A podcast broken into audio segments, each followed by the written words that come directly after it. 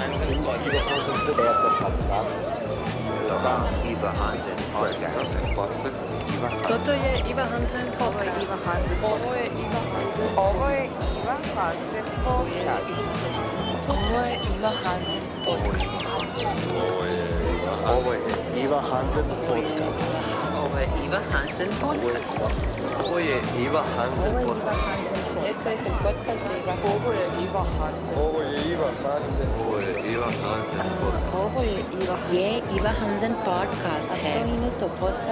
Ovo je Iva, Hansen podcast. Ja sam Iva Hansen, a ovo je Iva Hansen podcast. Sa mnom je danas Ivana ili Išvan Kundalini pleme. Kako se... Ovo... Išvan Kur. Aha, ok. E, Na društvenim mrežama. E, Znači, pričat ćemo, o dvije, o dvije kao glavne teme. To je Ivanina osobna priča i Kundalini yoga kojom se bavi. E, Ivana naime ima, zapravo znaš šta, prije nego mi krenemo u o, tvoju osobnu priču, ja inače ljude ili predstavim ili ih pitam tko su. Što je na izgled jednostavno pitanje, ali mi ljudi kažu da je dosta, dosta introspektivno i da ih u biti zeznem, jer onda moraju onako u te slojeve sebe ući. Ali daj nam prije, prije cijelog intervjua reci ko si ti Ivana, ukratko. ko je Ivana? A, pa zapravo super ti je pitanje jer ovo pitanje ima jedna vježba koju mi kad radimo retreat, odnosno yoga povlačenje, ono sa par ljudi i onda radimo tu vježbu i onda e, si ti u paru i ja te pitam a, tko si i ti mi trebaš odgovoriti. I onda ja tebe opet pitam, a tko si? I tak idemo u nedogled. I Ok. zapravo sad koji, i na kraju ono stvarno dođemo do jako zanimljivih um, saznanja o sebi, znaš, kojih nismo vjerojatno ni svjesni. Tako da ja bi rekla za sebe, ako ćemo ići na tu neku najdublju razinu, rekla bi da sam jedna jako razigrana duša, jako znatiželjna, a netko ko je, nije imao samopouzdanja puno, ali ga je s vremenom sagradio i, i nekako to mi je sad dodatni drive kad vidim koliko se toga može poboljšati, da konstantno radim na tome. I Ja ne bi rekla da nemaš samopouzdanje. Pa da. Uopće baš sam se začudila sad kad si rekla, jer si nekako onako suvereno ušetala ovaj studio, što je samo dokaz da stvari koje si radila su urodile plodom da, i zapravo daje, daje nekako povjerenje u tebe kao terapeutkinju, jer ako si ti to uspjela sama sa sobom, sigurno ćeš pomoći drugim ženama. E, ono, you, you live what you preach. da. To je, mislim, bitno. E, ali kako, šta, šta bi rekla čim se ti baviš? Da, pa dakle, a, još uvijek e, pokušavam u potpunosti ući u ovu sad ulogu jer zapravo sam em, inženjerka po struci, a, prvo sam studirala matematiku, bavila sam se glazbom, mislim sad se opet bavim glazbom, tako da rekla bi da e, ono ne, ne bi se mogla sad staviti u jednu ulogu, jer vjerujem da ih stvarno igram puno paralelno, a ono što trenutno radim i čemu sam najviše posvećena je taj Kundalini Pleme Studio. To je online prostor gdje ja držim a, satove Kundalini joge, a isto tako držim um, online meditacije, prakse disanja i imam tu jednu grupu ljudi, odnosno većinom su žene, ali ima par i muškaraca i svaka im čast. Bravo, da, da nekako imam osjećaj da dečki su, Da. kad, kad su u, pitanje, u pitanju terapije, onako su sramežljivi. Pa ima ih definitivno manje, ali kad dođu, stvarno ja sam oduševljena sa razinom otvaranja i um, pogleda na svijet koji oni donesu. I stvarno mi je drago mhm. što ima sad i više i muškaraca koji ulaze u taj neki Mhm. terapeutski rad i ima više i muških krugova i evo moj Alen isto ide na muški krug i stvarno vidim koliko je to lijepo jer i oni isto imaju tu, ajmo reći, žensku energiju Mhm, a, koja... Mislim, svi imamo i mušku i žensku E, energiju. To je pa ono, da. kao, ne, ljudi misle ženska energija je za žene, muška energija je za muškarce, ali to nije istina. Mislim, Da. u svima nam se konstantno isprepliču Da. ta dva momenta. Da. Ali isto je zanimljivo ovo što si spomenula dečka, jer nekako u svakoj epizodi do sad se totalno spontano počne pričati o tome o dečkima, o muškarcima, o tome kako, su, kako smo u periodu u povijesti u kojem kao da muškarce želimo ono uzgurat u kut. Ka- e, kao da su nam oni za sve krivi. Ta vrlo jedna agresivna feministička e, crta danas gdje kao muškarce treba ih valjda ono, najbolje da ih na goli otok i to, ali men, mene to užasno boli jer mislim, muškarci su naša braća, partneri, sinovi, očevi, ujčevi, prijatelji, pa kako, kako da ono, e, budem protiv, protiv njih, ono. Uostalom, svi smo ljudska bića, tako da ovaj, baš mi je drago da, da si spomenula i to, ali ajde onda ćemo se kasnije onda osvrnuti na a, to što radiš konkretno i na samu kundalini jogu. E, a za početak onda ajmo tu tvoju osobnu priču. Ja ću malo ovako na, na brzinu ispričat pa ti e, me ispravi ako sam nešto krivo i onda ti to nama detaljnije e, ovaj ispričaj. Dakle, Ivana je radila u jednoj agenciji, međutim onda je jedno mjesec dana prije onog prvog zagrebačkog potka, potre, podcasta, potresa odlučila, to je spoznala je da ona i dečko moraju otići stana jer će doći taj potres i onda se, vi ste otišli, potres je bio uh, i onda si se, zaposlila si se na nekom drugom mjestu, opet si dobila otkaz. U cijelom tom periodu dobivanja otkaza, seljakanja ovog onog, u biti si htjela pokrenuti uh, ovo što sad radiš, htjela si pokrenuti nešto svoje a meni je taj, znači sad ćeš ti to malo detaljnije ispričati šta se točno sve desilo sa nekim vjerojatno još uzbudljivijim detaljima, ali meni je, meni je genijalno e, u cijeloj priči dva detalja su mi zapravo genijalna. E, ta moć intuicije, da si ti e, jedina osoba, kažem, što sam malo prije rekla, samo sam, samo sam čula od ljudi da su im psi davali do znanja da će doći do potresa. Ne znam niti jednu osobu koja je intuitivno osjetila da će doći do potresa. Tako da to mi je, to mi je ta snaga tvoje intuicije i snaga općenito intuicije, to bi htjela da prođemo. A e, drugi detalj koji mi je zanimljiv je, ovo što smo isto malo prije komentirale mimo mikrofona, e, ta tvoja težnja da ideš za onim šta želiš, za svojim svjetlom, kako ja to kažem, e, za svojim svrhom, za svojim pozivom a to je vrlo teško jer ono što smo isto komentirali kad čovjek ide za, za sobom, za tim da za, za ostvari svoj poziv, nekako okolina je dosta pa nije, nije, nije okolina puna podrške, ja bi to tako rekla, i ljudi imaju možda i ružne komentare, ako je to pod nekim okriljem brige, pa um, Znači, zanima, znači kad ispričaš šta se sve detaljno desilo, da li možeš uh, objasniti šta te gonilo unatoč ti svim preprekama da e, otvoriš e, svoj, e, svoj obrt i radiš ovo što radiš danas, jer masa ljudi krene u nešto što žele, ali se nakon par prepreka zaustave i nažalost odustanu te svoje mm životne svrhe. Pa daj, na, daj nam neko, ma, neku malu motivaciju nakon ove tvoje priče.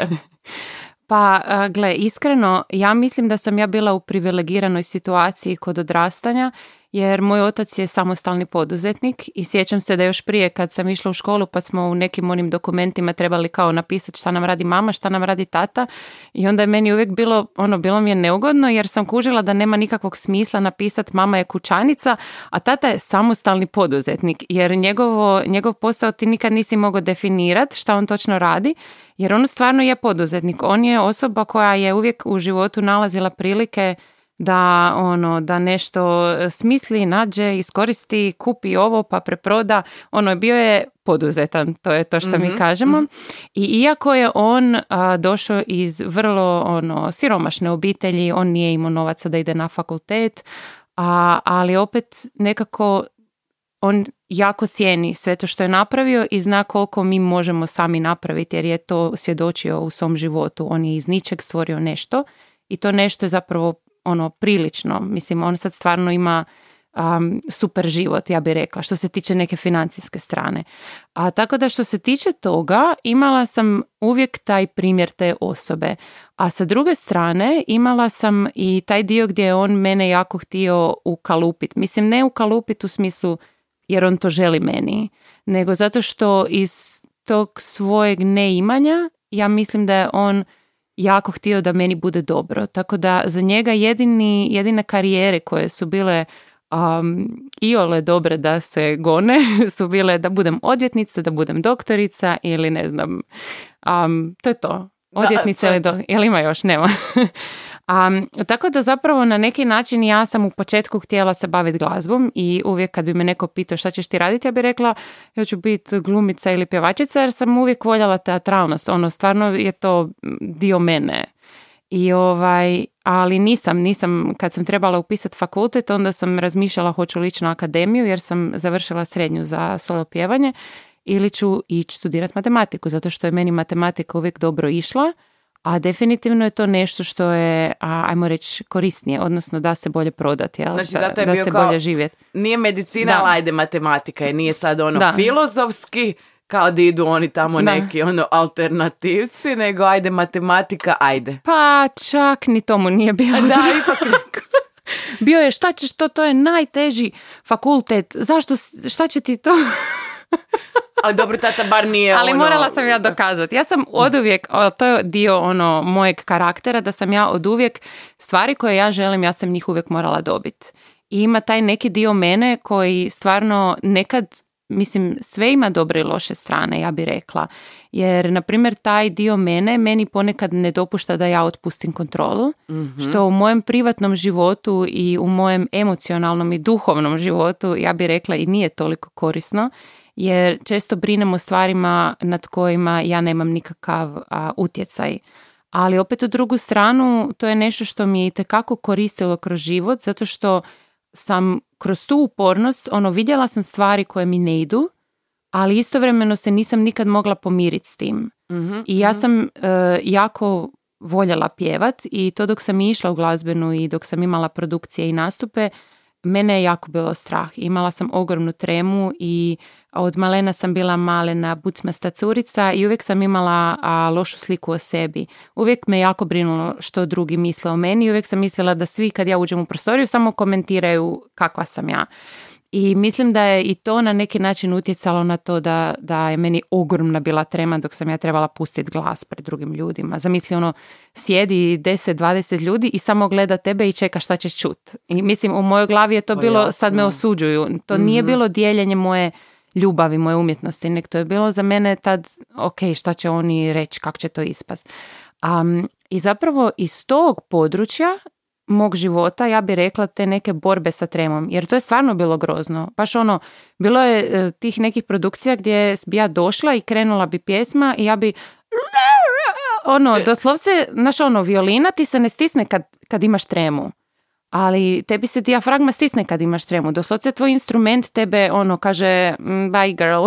ono, Isuse, this is koji- not koji- happening. Koji, Da. koji šok. I doslovce je bilo ono trenutaka gdje bi ono, poslije idemo doma i ono, mam- mama ne zna kak da me utješi. Znaš, ono, jer, jer stvarno nema šta lijepo za reći, jer stvarno ne možeš izvući niš lijepo iz toga. Ali, ali, mislim, ja sam tip osobe koji onako nema srama, na- najkra, najblaže, najkraće rečeno. I mi je to ne, neobično, ali imam naravno neke svoje strahove. Tipa imam 36 godina, ne mogu zaspati ako je mrak u stanu. Znači, ne, bojim se mraka, bojim se mraka, ono, smrti se ne bojim, mraka se bojim ko, znači, ono, i onda kad sam bila mala su mi svi govorili kad narasteš proće, pa sam imala 7, pa 12, pa 15, pa 30, pa 36, brate mili, mene je uvijek strah, ono, znači, neopisiv strah, tako da, da, ono, svi imamo sve te neke naše strahove i ako ti je to takav problem i da, i naravno, to je javni nastup, pa nisu svi ljudi rođeni tako, ono, kao idem ja u javni nastup, meni je to super. Da. Znaš, razumijem da je to, mislim, to je stresno, pogotovo kao dijete, ono. Ali čekaj, Da. iz tog razloga nisi upisala glazbenu akademiju, već si upisala matematiku ili, ono, kao razmišljala si, čekaj, ako završim to, morat ću se tim baviti, kako ću se tim baviti ako ne mogu izaći na stage? Da, pa zapravo mislim to je bio dio, dio razloga. Drugi dio razloga je stvarno bio taj dio gdje je na, ono, na neki način strah da a, kao ono, sa glazbom se uvijek možeš baviti, možeš uvijek pjevat paralelno sa time da radiš neki posao od kojeg zarađuješ.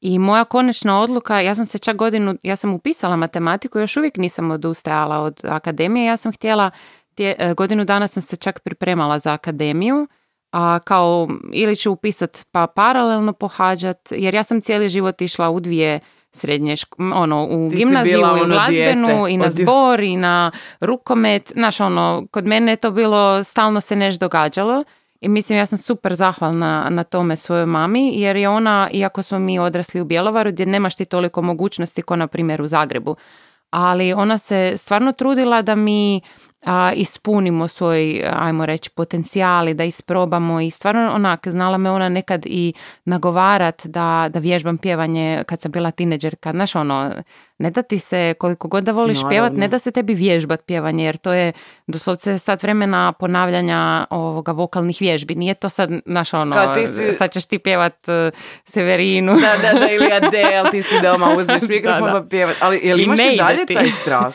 Ne, ne, znači... Nemaš više taj strah. Pa mislim, gle, uvijek, e, ja sam jednostavno se navikla na njega, dio njega se navikneš, ali ono što je meni bilo jako korisno, ja sam tad e, čitala knjige, a, meditirala, mislim koliko ti možeš meditirati kao tineđer, ali znaš ono, sjedni pa ispuštaj korijenje a, u zemlju, osjećaj se stabilno, diši i slično. Mislim, dan danas ja ono te neke stvari na svojim satovima ljudima i govorim što je najsmješnije, ali to je to je korisno, ali ti moraš biti u određenom a, mjestu u glavi da bi ti to mogao stvarno osjetiti i dopustiti si.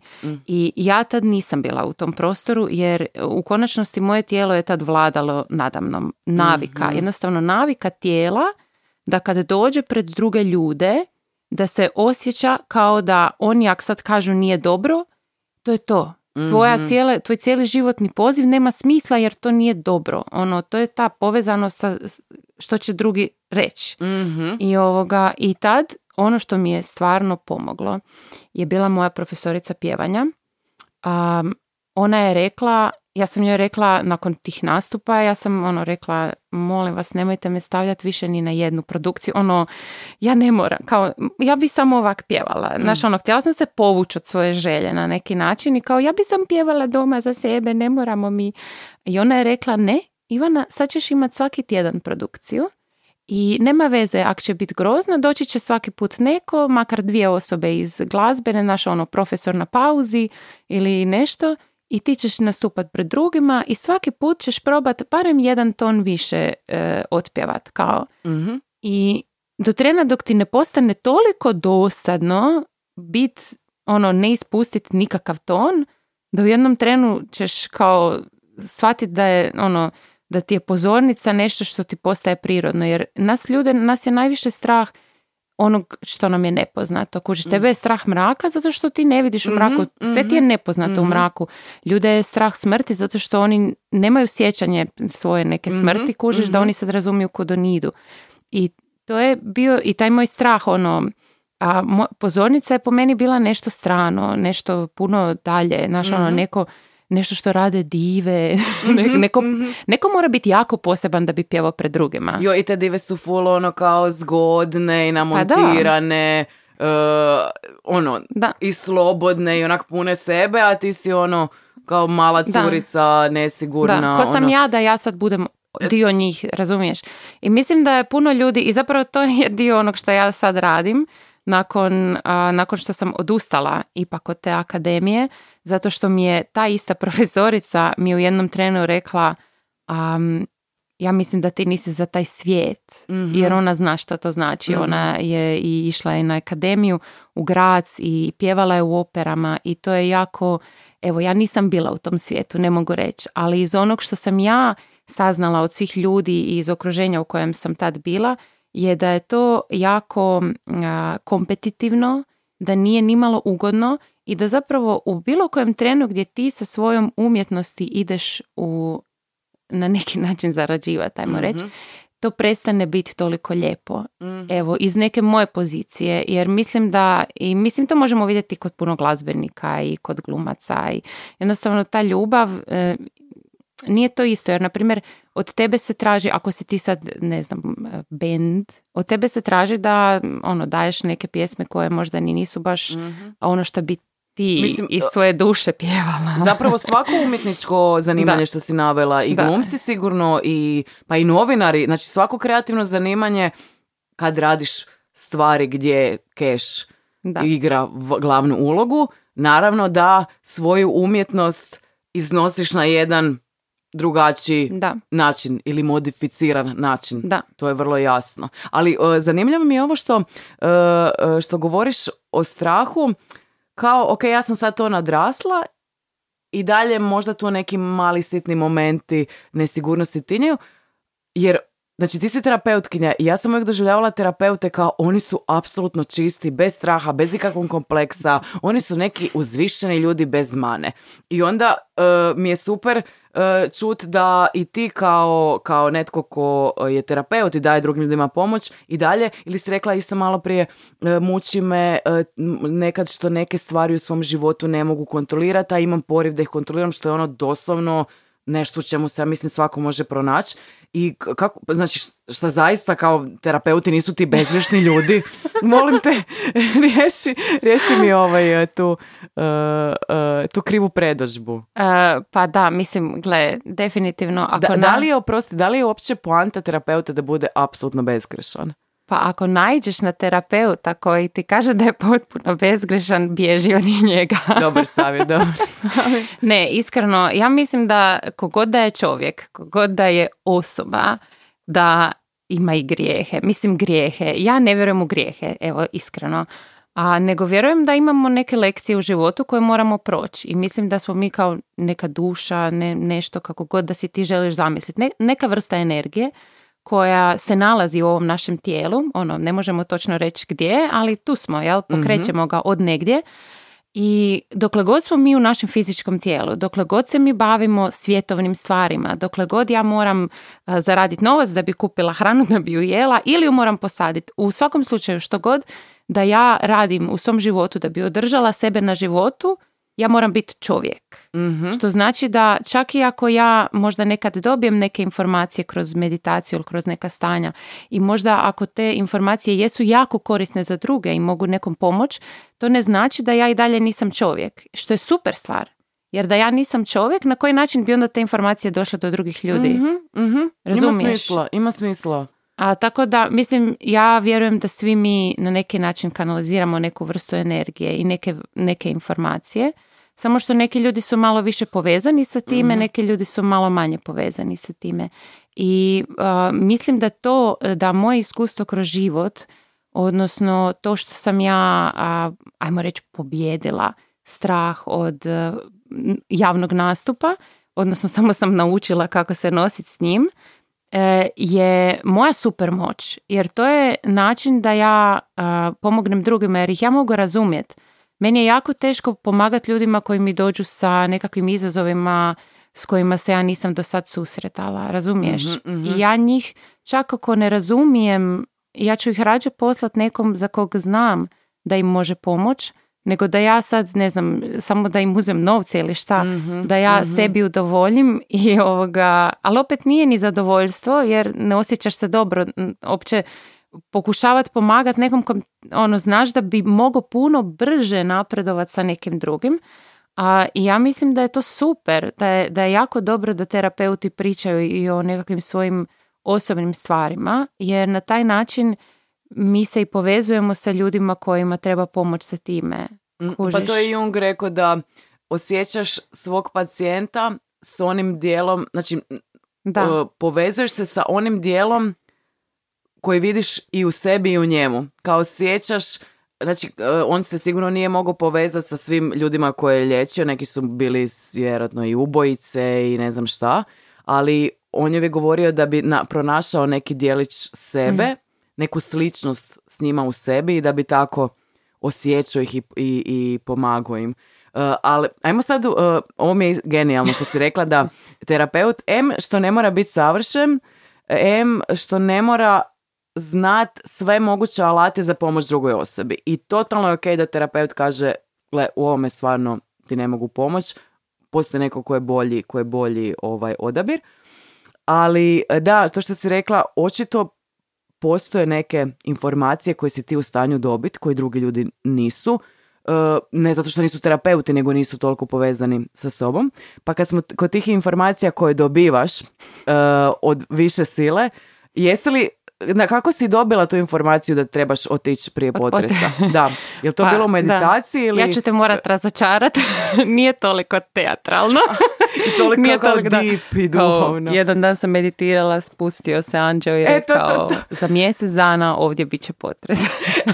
ja sam imala totalno kao viziju gospa se spušta s nebesa Da. i govoriti. Iskreno, ja mislim da, da to je to je malo nezgodno kod nas ljudi. Mi jako volimo dramu, znaš. Da. Mi uvijek čekamo neke ogromne informacije, ogromne udarce u glavu da bi mi promijenili stvari. I ono što sam ja skužila, zapravo, gle, ja meditiram svaki dan po par sati. I ne meditiram kao ono, u, ja moram, nego zato što je to meni najljepši dio dana. Ja se ne volim probuditi, krenuti odmah u posao i raditi, iako često imam puno posla, nego meni je zapravo još dodatni izazov, ako ja znam da imam puno posla, ja volim radit, znači ja stvarno volim raditi, pogotovo od kad radim sve što volim, mislim, hello. ja želim se odmah primiti toga i zapravo mi onda to predstavlja i kao malu igricu ono, i mali izazov, a ok, aj sad budi mirna i sad uđi u meditaciju dok znaš da imaš nešto što čekaš i želiš napraviti. A tako da, znaš, ja mislim da je jako bitno raditi stalno na sebi i ne i to kad kažemo rad, to isto baš nije, nije najbolja riječ, zato što rad uvijek asociramo sa nečim naš ono teškim Motika, kopanjem motika, motika, ali ja to više volim govoriti kao susret sa sobom, jer ono, stvarno umiriš sve, umiriš misli koje često nisu ni tvoje, nego su neči tuđi strahovi, to je što si rekla na početku. Umiriš sve, očistiš i onda samo čekaš da vidiš ono, ko si ti i što će se pojaviti. Jer mi ljudi svi imamo instinkte i isto koji životinje i imamo intuiciju i imamo vodstvo te energije koju mi ne vidimo, ne osjećamo, ne čujemo zato što smo previše zatrpani sa svime sa strane. Ali vjeruj mi i ti ono sigurno dok očistiš sve te stvari i dok malo se umiriš osjetiš da te nekud nešto vuče. I ja sam Apsolutno, da. da i I tu čak sam primijetila da ako dobijem tako neku uputu ili informaciju i izignoriram je, to ima ono devastating posljedice. To ima uh, tipa uh, od banalnog primjera. Pas mi je prije par godina odletio po cestu. Nešto mi je govorilo, idi u drugu stranu, idi u drugu stranu. I meni je bilo, ma ne, idem na ovu stranu. Ma samo pozitivno. I odemo na desnu stranu, mjesto na lijevu stranu, nju napadnu četiri Stafforda, četiri, uh, baci je na cestu, auto je lupi, ona po- pobjegne, na- tražimo je dva i pol sata, na kraju kraljica je otišla doma i to me nije čekala ispred zgrade nego ispred stana. Ja ne znam kako je ona susjedi objasnila, koji susjedi, uh, do- do- kako da ona dođe do mojih vrata, uglavnom kraljica. Ali hoću reći, znači to mi, je, to mi se toliko zacrtalo, mislim to je banalan primjer, ono ima ih tisuća, ali to mi se toliko zacrtalo kao um, krajnji dokaz da ako ignoriraš tu int- intuiciju i te nekakve znakove u sebi, to može imati zaista daleko sežne, ako ne i smrtne posljedice. Tako da, ali daj mi reci kako je onda došlo to? Znači nisu bili nikakvi anđeli, nekakva muzika, ti si sad sjedila, pila kavu i kao, babe, idemo se preseliti, bit će neko, neko stranje. Yeah. A, pa nije, nije bilo baš da sam pila kavu i čekala. Um, na primjer, baš taj tvoj primjer ono, sa psom. Kužiš, to je nešto što si ti sad naučila i sad ćeš možda takve stvari prije čut. I, I to je ono što ti, na primjer, meditacija i susreti sa sobom kroz neke prakse daju ti tu moć da toliko komuniciraš sa sobom, da opustiš svoj živčani sustav, da možeš bolje vidjet i da možeš bolje primjećivati stvari. I nisam ja ovoga, da ja sad čujem nekakve anđele, ja samo bolje primjećujem stvari i bolje primjećujem sebe. Ono, Što je isto lakše de- kužim kad je meni ok, kad mi nije ok. što je isto demistifikacija pojma terapeut, jer ono da mislimo da terapeut ili mediji dobivaju te informacije na neke pompozne načine, a zapravo je poanta samo se smiri, budi u kontaktu so- sa sobom i doće informacije Da. koje ti trebaju. Da. Mi I- smo povezani sa svime. Mi smo povezani sa majkom zemljom, sa ocem nebom.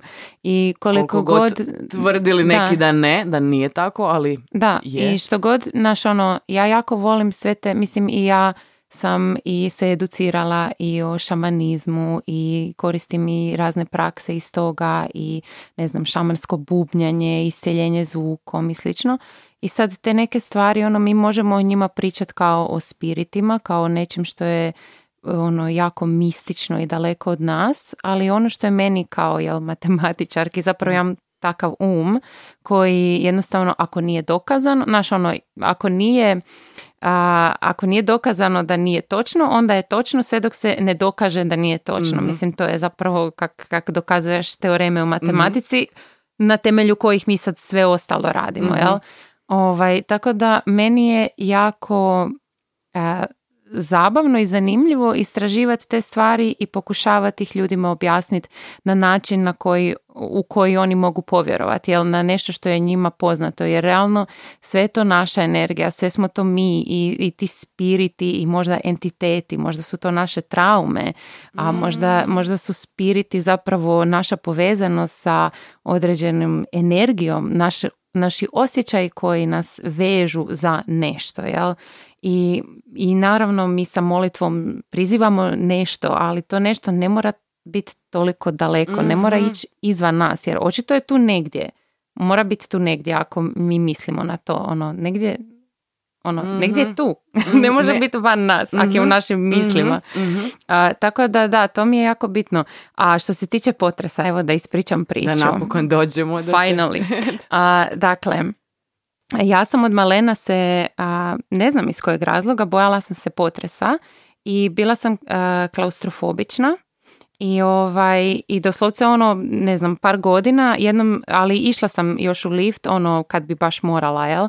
I sjećam se, bili smo u Splitu u nekakvom a, domu koji je imao, ne znam, 8-10 katova i a, tad smo se prenatrpali u taj lift i lift je zapeo i ja sam morala iskakivati, onak lift je stao između dva kata i morali smo iskakivati, a ono nas je bilo unutra 15 i mene je uhvatio panični napada i počela sam hiperventilirat, plakat, neka tamo cura se počela derat na mene da prestanem plakat, znači bilo je strava. i tad se to aktiviralo baš ono pošteno.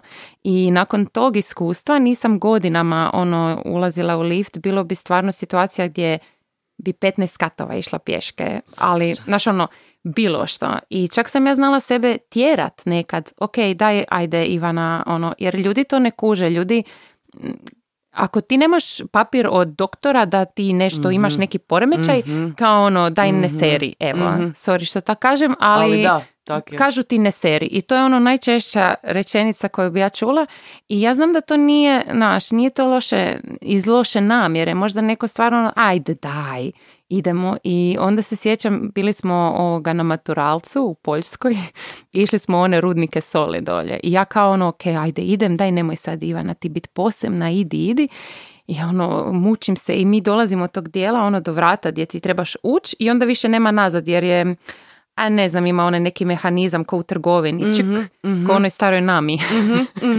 e, I ovoga, i dođem pred to i ono ja trebam krenuti doslovce onak dotaknem taj metal i opet pukne me napad panike, počnem ono totalna nekontrola nad mojim tijelom. Znači moje tijelo definitivno ja nisam bila u njemu, je počelo trčat van, plakat i tres se i nema šansi. Tad sam shvatila ono, gle, fakat, ovo nije okej.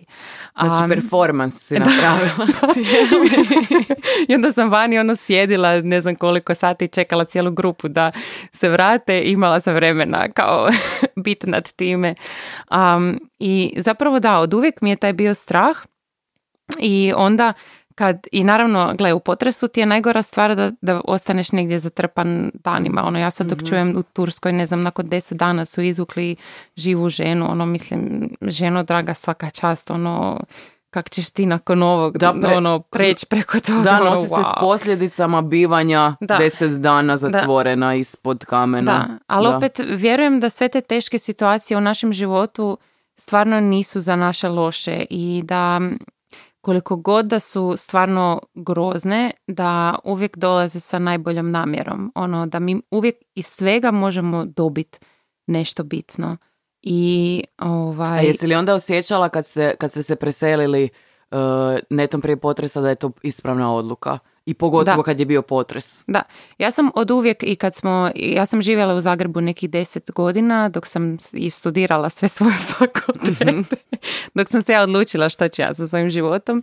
Um, i Pa najbolje ovaj- tako sve pomalo. Šta Pa da. završiš jedan faks i onda ništa. Ovako malo matematika, malo muzika, malo duhovnost, malo svašta, pa svašta nešto, da. Treba biti konkurentan na tržištu rada.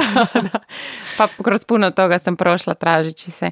Ali da, uglavnom i svaki put kad bi ja tražila stan koji ću iznajmit, uvijek sam bila ta koja je pitala, a kakva je statika zgrade? A zamisli ono, ne znam, klinku s 18 godina, pitam tamo agenta iz nekretnina koji nema pojma. Naravno. Baš sam se razočarala u te ljude.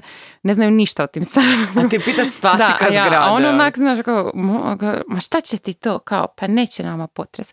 I onda kad je bio, bilo mi onak, haha, di ste svi, nadam se da Told svi- Da, ali, znaš šta, nije, nisam ja to osjetila kao doći će potres, nego ja sam već zadnjih tih par mjeseci kad smo mi živjeli u Zagrebu, ja sam, a, završavala sam fair, paralelno sam krenula raditi u toj agenciji, a, baš sam se unijela u sav taj ono brzi način života, sve se počelo događati, događati i meni je samo, ali mislim paralelno ja sam radila svoje prakse, već sam krenula raditi kundalini jogu i već tad sam stvarno bila puno povezanija sa sobom. I počela sam osjećati ono, prisjećati se svoje odluke od malena kad sam si rekla ti nećeš živjeti u gradu, nego ti negdje ono želiš u vještićoj kućici u šumi živjeti, kao to je tvoj stil života, to ti želiš, ono, biti u svojoj kućici, pjevat i družiti se sa ljudima i ono, ja jako volim kad ljudi meni dođu i onda ja njima kuham, ono, to je ta moja uloga, ja, ja to volim, ja želim biti zabavljač drugih ljudi. I, ovaj, i onda e, i, ta, i ta misao mi se počela stalno sve češće i češće javljati. Ono, I svako malo sam se pitala, ok, da, sad si završila ovo, sad si inženjerka, sad radiš u agenciji, a u kojem trenu ti točno misliš kao prebaciti se na svoju želju. Mhm, Kao ono, mhm. osjećam ovo nije način e, života koji ja želim. I onda je došla naša draga gospođa pandemija i onda je ovoga, i ja sam već tad počela ispitivati moje a, tim lidere, odnosno a, šefa, e, jer oni su imali tu neka obećanja kao moći ćete u nekom trenu raditi od doma i to je mene vuklo, ja sam to stalno, ja sam, ja sam stalno poboljšavala procese u firmi, stalno sam se trudila da bude sve bolje, obarala rekorde, a, jer sam ja radila u odjelu za prodaju, ono, full sam se trudila da ja mogu nekom trenu reći, evo ga ljudi, dokazala sam se, ajmo sad pustite me da radimo doma, jer realno ti sve to možeš raditi od doma. E, ali da, imam feeling Da. da, kad želiš sa em, poslodavcem pregovarat o radu od doma, da je to kao da si ti neki odmetnik koji želi sad ono. pobjeći u, ono, take the money and run, ili sad će on biti doma pa će se ne znam šta napušavati cijeli dan. Ali, e, mislim, to je, to je, meni je to isto ludo da ti moraš, kao ja sad sam vama dokazala, evo, ono, da ja smijem raditi od doma, kao da, mislim, ja isto ljudima kažem, ali ljudi dragi, pa tom tekstu koji sam ja napisala apsolutno nebitno. Hoću li ga unijet u jedan ujutro s Velebita, šta se dešavalo, jedan ujutro ja na vrhu Velebita unosim tekst. Da bude spreman ujutro da izađe van, ono. Ili će biti doma u mom, mojoj dnevnoj sobi, ili na terasi, ili u Maksimiru, ili dok mi se se- pesica šeće, ja sam na klu- Znači, Da. e, ali samo sam to htjela komentirati, Da. kako mi smo kao freelanceri, kao neki odmetnici.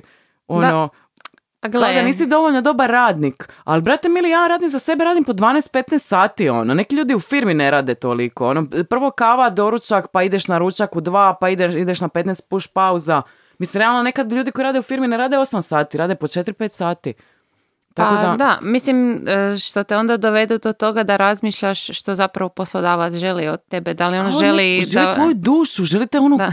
I want to own you. Tako je meni nekako doživljaj uvijek Pa bio. bolje je način kontrole ljudi kad su oni u firmi, a i način oče- i čak utječeš i na ono što će pričati u pauzama i pogotovo ako im staviš stol za stolni tenis, pa onda tamo još se zadrže i nakon Mm, posla, mhm. a i cijela ta a, sad Google a, fora sa tim mladim cool agencijama, ono, Mhm. a ja se ja, jako puno sam se ja nad time, ono, proispitivala i dan danas bi zamolila ljude da se malo propitaju koliko on- oni to žele, a koliko to neko drugi od njih želi.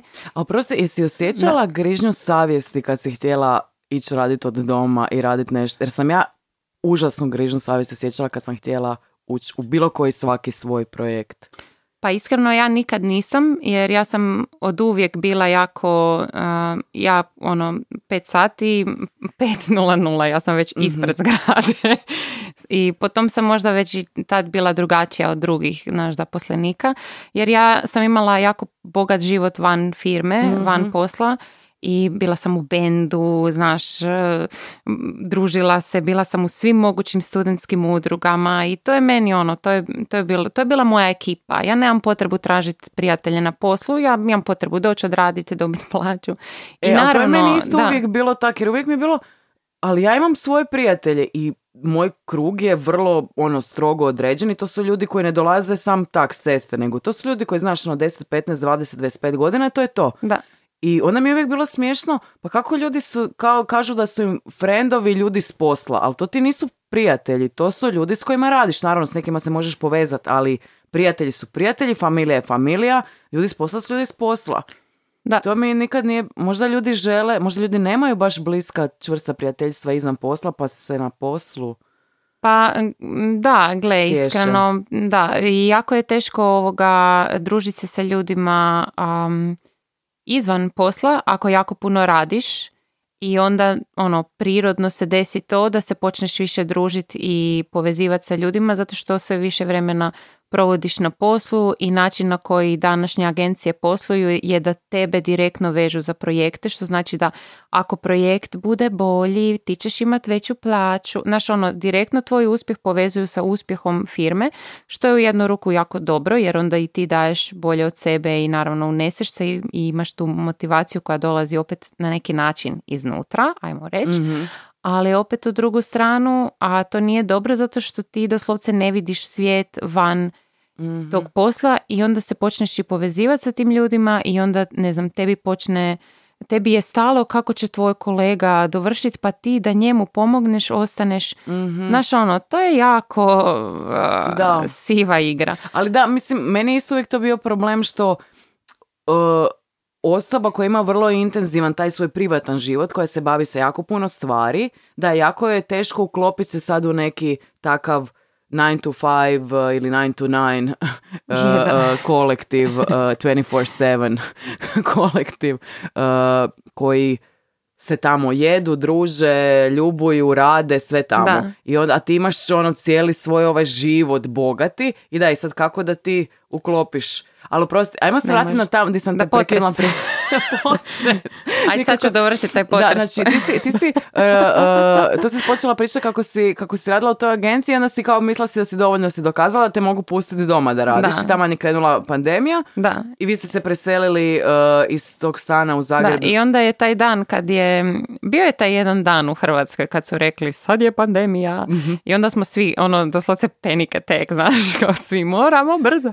A i, i ono, svi su bili u nekakvoj vrsti straha, jedino, a nama su taj dan, to je bio petak i rekli su uzmite laptope doma, postoji velika šansa da u ponedjeljak nećemo smijeti u firmu. Jer znaš da, pa znaš da firme nisu smjele, pa Da, nije, da, da, e, ljudi pa da, nisu niko smjeli, nije. kužiš. Da, da. I ovoga, Ne znam, mi freelanceri, ja iskreno nisam skužila uopće da je bila pandemija. Kao ne smiješ Pa ići na kavu, moraš raditi od doma, moraš se družiti s malo ljudi, e, ne smiješ, ne, znači sve što se nije smjelo sam inače sam tako. Da, Kao, da. okej. Ali ja sam, eto, ja sam se, ta pandemija, ono, evo, stvarno mi je žao zbog ljudi koji su izgubili možda najbliže i ono, vjerujem da nije bila svima toliko ovoga uspješna.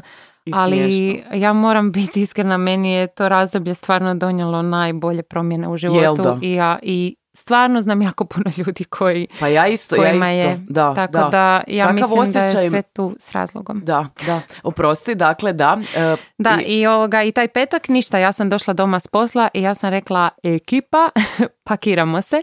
Sa, sa mnom je živio dečko, moja sestra i njezin dečko, nas četvero. Mhm. I, ovoga, I mi smo kao, kud idemo, šta idemo? Idemo kod Bojana, a to je bio dečko od moje sestre. A, on ima apartman u Crikvenici, to jest u Selcu. A, I kao idemo tamo se sad preseliti, kao idemo na tjedan dana pa ćemo vidjet. I taman za tjedan dana je onda bio taj potres u Zagrebu. Ali mislim da mi ne bi ništa bilo, osim da sam bila negdje u gradu, zato što je stan u kojem sam tad bila u najmu je bio od armiranog betona. znači, Tako da već je bio provjeren, ali a, ovoga, u svakom slučaju eto, promašili smo ga. I to ne bi bilo sad toliko ni čudno. Onda smo ostali u Crikvenici jer tad su uveli i one, ovoga, morali smo imati propusnice da bi Joj, se da. mijenjali između županijama. A moj dečko je bio iz Petrinje, ja sam bila iz Bjelovara, sestra iz Bjelovara. Naš ono, i sad nas je bilo strah ako odemo negdje van županije, nećemo se više moći spojiti. A ono, nama je bilo super, ono, mi smo si bili ekipica tamo i, ovaj, I onda se nismo od tamo maknuli šest mjeseci, a zamisli, mi smo otišli na tjedan dana i to je bila zima, znači već je lagano došlo ljeto. Ja sam imala samo, ne znam, dvije, dvije veste, a, evo, ko sad, ima, imala sam dvije veste, nisam imala ni tenisice, ni ništa, ali bilo nam je super jer smo radili od doma, a, ono, svaki dan smo se išli kupat u more i ono baš Prekrasno, je, da, eto, i tad je, i tad sam ja ono počela, i tad je počeo zapravo i moj teacher trening iz kundalini joge. E, ali prosti sam malo, sorry. Da, znači oni tebi nude u firmi, mi ćemo ti dit plaću, stavit ćemo ping pong stol, na, daćemo vam ovo, daćemo vam ono, a ti onak, radimo doma, imam dvije iste veste već šest mjeseci, ono, basically nemamo šta za jest, nemamo niš, ali kupamo se u moru i radimo doma, to je to, that's life. Uzmite Da. svoje pare i svoje ping pong stolove, ono, i svoj 9 to 5, 9 to 9. Pa ne, gle, i ja sam ti se onda full bila trudila na poslu da ja njima dokažem, gle, ok, ono, fakat sad sam još bolja. Ja sam tad imala još bolje rezultate, jer sam se stvarno, ono, stvarno kao dala sam si toko motivaciju da i oni su stvarno meni rekli, gle, ak ti sad pokažeš da tebi ono, da ti fakat dobro radiš od doma, neće biti potrebe da se vraćamo u firmu kad ovo sve završi. I onda kad smo se zapravo i počeli, kao lagano su se ljudi počeli vraćati u urede, i ja sam u međuvremenu se i preselila. Prvo sam otišla, kad je krenulo ljeto, onda smo otišli iz Crikvenice u Petrinju. Sam ja otišla živjeti kod eh, roditelja od svog dečka. I ovaj... am, i tamo s vremenom je počelo biti jako, jako teško bit.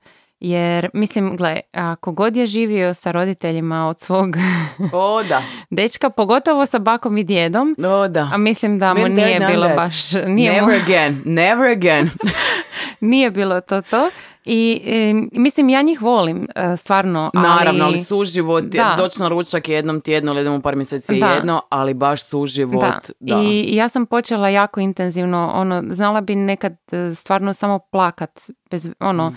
bez nekakvog povoda koji je meni poznat, ja bi znala i plakat i da osjećati taj unutarnji baš težinu i stvarno počela sam se jako debljat i počela sam biti jako umorna. Ono, do, do, da sam počela, čak imam jednu sliku, sjećam se, Alen me sliko popodne u šljivaru, to ti je jel kao mali voćnjak iza kuće, ja ležim na travi i zaspala, otišla se prošetati i zaspala. Ono, stvarno sam osjećala težinu, ja sam osjećala, ok, sad je vrijeme za promjenu, je, ovo, ovo ne možemo tu biti. I počela Ali sam... čekaj, bio je i potres tamo. I E, cijela energija je bila od To- ovo je bilo mje- prije Aha, to potresa. je bilo prije. I mislim, i gle, i Petrinja je preživjela jako loše razdoblje, ono što se tiče rata i stvarno je tamo, osjeća se ta energija i sad šta je ta energija? Nekakav opći strah ljudi, Mhm. naš nemoć. Jer i zbog toga ti je sigurno bilo da. teško, ne samo zbog ove mikroklime Da, da, da. u domu vašem, nego cijelo ozračje tog grada. To je baš, ono, baš, eto, jedno teško, teško područje. A, I onda je, ovaj, i onda sam ja počela intenzivno razmišljati kako ja, ono, mi moramo ići, šta god da se događa, mi moramo ići. A rekla sam si kad je krenula pandemija, rekla sam, ako ti nakon ovog nećeš živjeti u svojoj kućici u prirodi, onda ono, ne, kao ono, kao moraš to napraviti ili umri. Kao Doslovce sam si stavila taj jedan svoj razgovor. Ja volim pričati sa sobom i kao donositi odluke jedna drugoj. Mi se ovoga... Pa, u prošlom podcastu sam baš komentirala sa svojom gošćom kako je velika istina to što je Josipa Lisac jedanput rekla, a to je da svaki put kad ima neki problem da ona sjedne sa sobom i dobro popriča sa sobom. Da, I da. to je fakat velika istina, to je, Je, najveća je. istina. Je, ja se slažem sa našom dragom Josipom. Ali ona kao bilo ti je stara, ili ćeš Da. ono ići za tom svojom vizijom, Da, Ili ništa, da, gotovo. Ono, Mhm. Moraš to sad postavila napraviti. si ultimatum sama sebi. Doslovce sam si rekla, sad moraš probati sve, koliko god da je ružno i teško, sad ćeš napraviti sve da probaš to ostvariti, pa jak ne uspiješ, značiš da si dala sve, Mhm. da si probala. Jer meni je najgori dio u životu e, znati da neke stvari nisam probala. Znaš Mhm. ono, da nisam dala se od sebe. Ok, ajde, ako probaš i padneš, kažeš da, da, da, to je baš opasno, neću to više raditi, razumiješ? Ali ako ti cijeli život provedeš razmišljajući a kak to je, A ono, nisi nikad ni probala. da. To, ja mislim da je to najteži dio o, i ono ima ta neka naš poslovica koju ljudi dijele kao ono nakon ka- kao starci na samrti niko se ne pita joj zašto sam ne znam ovo probao nego se pitaju zašto ovo nisam. Tako je, tako je. A i evo, ja, se stvarno, ja stvarno rezoniram s tim. Tako da sam ja tad, um, išla sam u posjet mojoj prijateljici Larisi. Koja nas je spojila. Koja nas je spojila. Larisi. Da. I, ovaj, I ja sam, e, još dok smo živjeli u Petrinji, dok je krenulo dok je krenuo taj teški period, ja sam izvadila jedan crtež koji je meni moj prijatelj nacrto još prije. Nacrto mi je kućicu, a Ivanina kućica za meditaciju. I sve je nacrto. Kućicu drvenu sa srčekima od prozora, a imao je mali vrt ispred, a okolo je bio potok, bilo je na vrhu kao neke planine, nekog brda i ja sam si to stavila ispred sebe dok sam radila i svaki put kad bi se osjećala ono, zašto se sve, ono, šta ja radim u svom životu, samo bi pogledala ispred sebe u tu sliku i disala i kao, ok, je, bit ćeš tu, bit ćeš tu, kad tad bit ćeš tu, ono, imala sam svoj vision board. I onda kad smo išli ovoga, e, i onda mi je javila Larisa, moja prijateljica, da si je kupila ona isti sličan san je imala za kuću u prirodi i onda mi je ona a, javila da je ona kupila kuću i ja sam rekla ono jedan vikend am, e, dečku da idemo do njih, idemo ih posjetiti u Samobor, a to jest u Rude, da vidimo tu kuću i da paralelno vidimo gdje su oni do sad bili u najmu, pa kao možda, znaš, možda se možemo mi tamo oceliti, a, makar privremeno, jer mi smo gledali kuće oko Petrinje da ih kupimo i sva sreća da ih nismo kupili jer sad su sve te kuće srušene, a, tako da, a za neku kvalitetnu nismo imali para. A, tako da smo mi onda došli kod Larise i isti taj dan ja sam mislila, ok, ako već idemo u taj kraj, idem vidjeti da li možda ima tamo nešto, pa da usput pogledamo. I doslovce je bila ta jedina kućica koja je bila ono tad objavljen oglas. E, jedan čovjek, mislim naš današnji stanodavac, je iznajmljivo svoju vikendicu, ono kljet, znaš. Mislim, to je stvarno rijetkost jer ja gledam već oglase godinama i jako je teško naći da neko je opremio za život kljet i da ju iznajmljuje. E, da, jer ja, meni se san kao kućica na brdu, Da. kućica, kućica, još mi nije baš u glavi da li će biti otok ili će biti neki tako samobor, ali si mislim, čekaj šta da prodam stan pa da kupim kuću tako negdje, ili zapravo bi mi bilo idealno da ja svoj stan rentam, a da, a da unajmljujem neku tako, neki place, neku kućicu, ali si mislim, pa niko Bože dragi ne iznajmljuje to. Da, Znači svi samo ili prodaju. da. Znači ima ipak ljudi da, da iznajmljuju Pa ima, kućice. samo što teško ih je naći znaš, na oglasniku. Ima dosta ljudi koji su otišli raditi u Njemačku i slično, A, pa im je zapravo i kužim. dobro da im neko održava kuću. I Tako da, čuva. da, za te stvari je jako dobro ono, znat ljude, jel? Ali eto, nama se desilo da je to bilo u oglasniku i ja sam usput otišla to pogledat i bilo mi je malo preskupo, ovaj, ali smo uspjeli, ja sam sebi u glavi postavila neku cifru, ako se uspijemo dogovoriti na nju, kao, bit će, kao budemo, ako ne, i ono bez ikakve, ono, odmah smo se dogovorili sa vlasnikom i doslovce ono to je bio tren kao, ok, let's do this. I mi smo se ocelili, to je bio prvi 12. Sad ne znam kad je bio potres, negdje oko Božića. Znači, taman smo se ocelili, um, pa tako, otprilike mjesec dana prije potresa velikog u Petrinji. I ono što je a, možda naj, ajmo reći, zanimljivije u toj priči, da jedina prostorija u kući, toj gdje smo živjeli u Petrinji, jedina prostorija koja je stvarno nastradala, doslovce se, puko je zid i doslovce se odvojila od kuće, zamisli, je soba u kojoj smo Alen i ja živjeli. Zato što je to bio dio kuće koji je bio nadograđen i onda on, kad je bila još prijašnja obnova nakon rata, on nije bio obnavljan jer nije Mm. bio dio glavnog projekta, jel? I um, tako da, eto, imali A ti smo ne slušaj i svoju intuiciju. Da, Mm. i tako da ono što je jako bitno, ja mislim što se tiče intuicije da kažem, je, to je jednom meni podijelila moja učiteljica sa mnom i tad je to jako rezoniralo.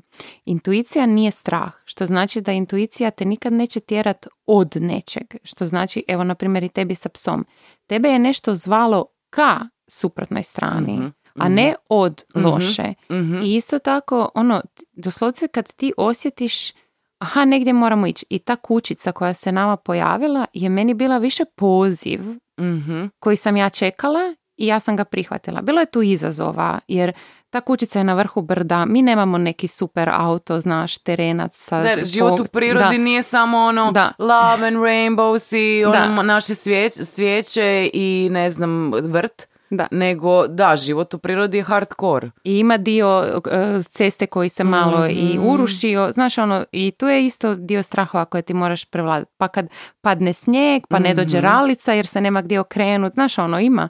Ali ovaj, nakon što sam vidjela Larisu gdje je ona kupila kuću, Ne, ja sam rekla... do njihove kuće, ja sam bila prošlo ljeto, doći do njihove kuće, ono, hardcore, Da. hardcore. Ali pretpostavljam da i takav život, koliko god je malo teži, ipak ima mnoge svoje prednosti i kad se zbroje te ti nedostaci, neki teško je doći do nekud ili o- ono, općenito kretanje od točke A do točke B ako je snijeg ili šta god.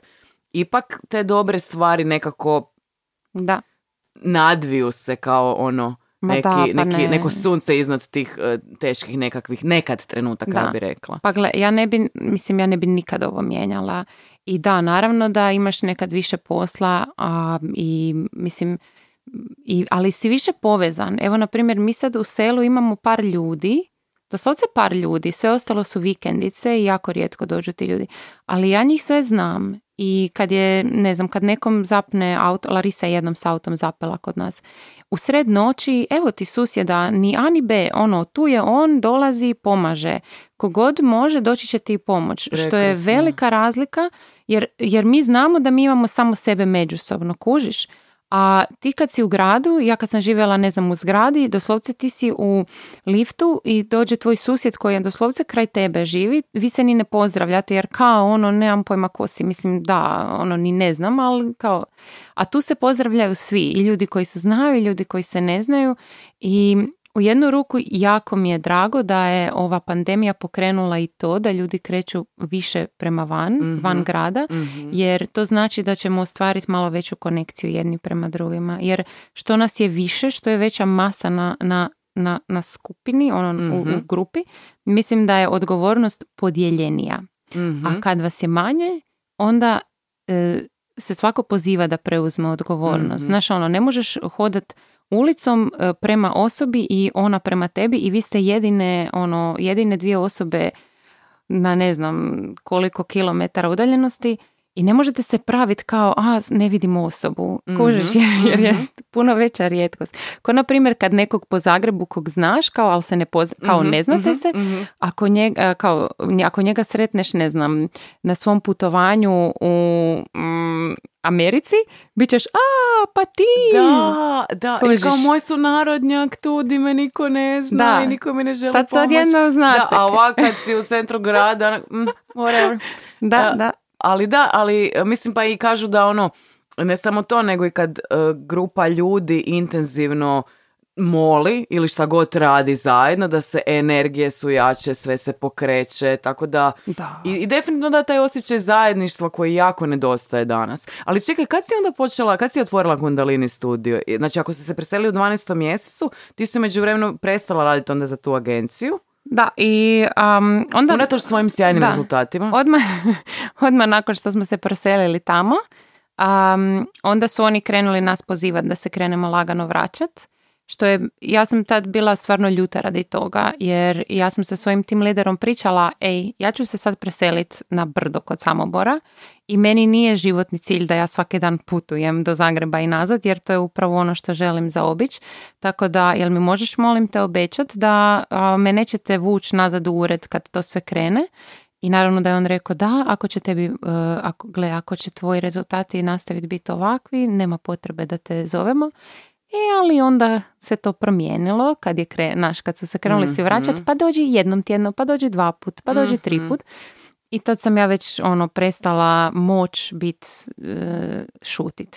prestala moć šutit. Meni je teško u životu šutit na nepravdu. To je meni je ono, ne znam, ali evo, Ali ne, ali mislim, ludo je ono, mi želimo tvoje rezultate, što je totalno legitimno i to je u redu.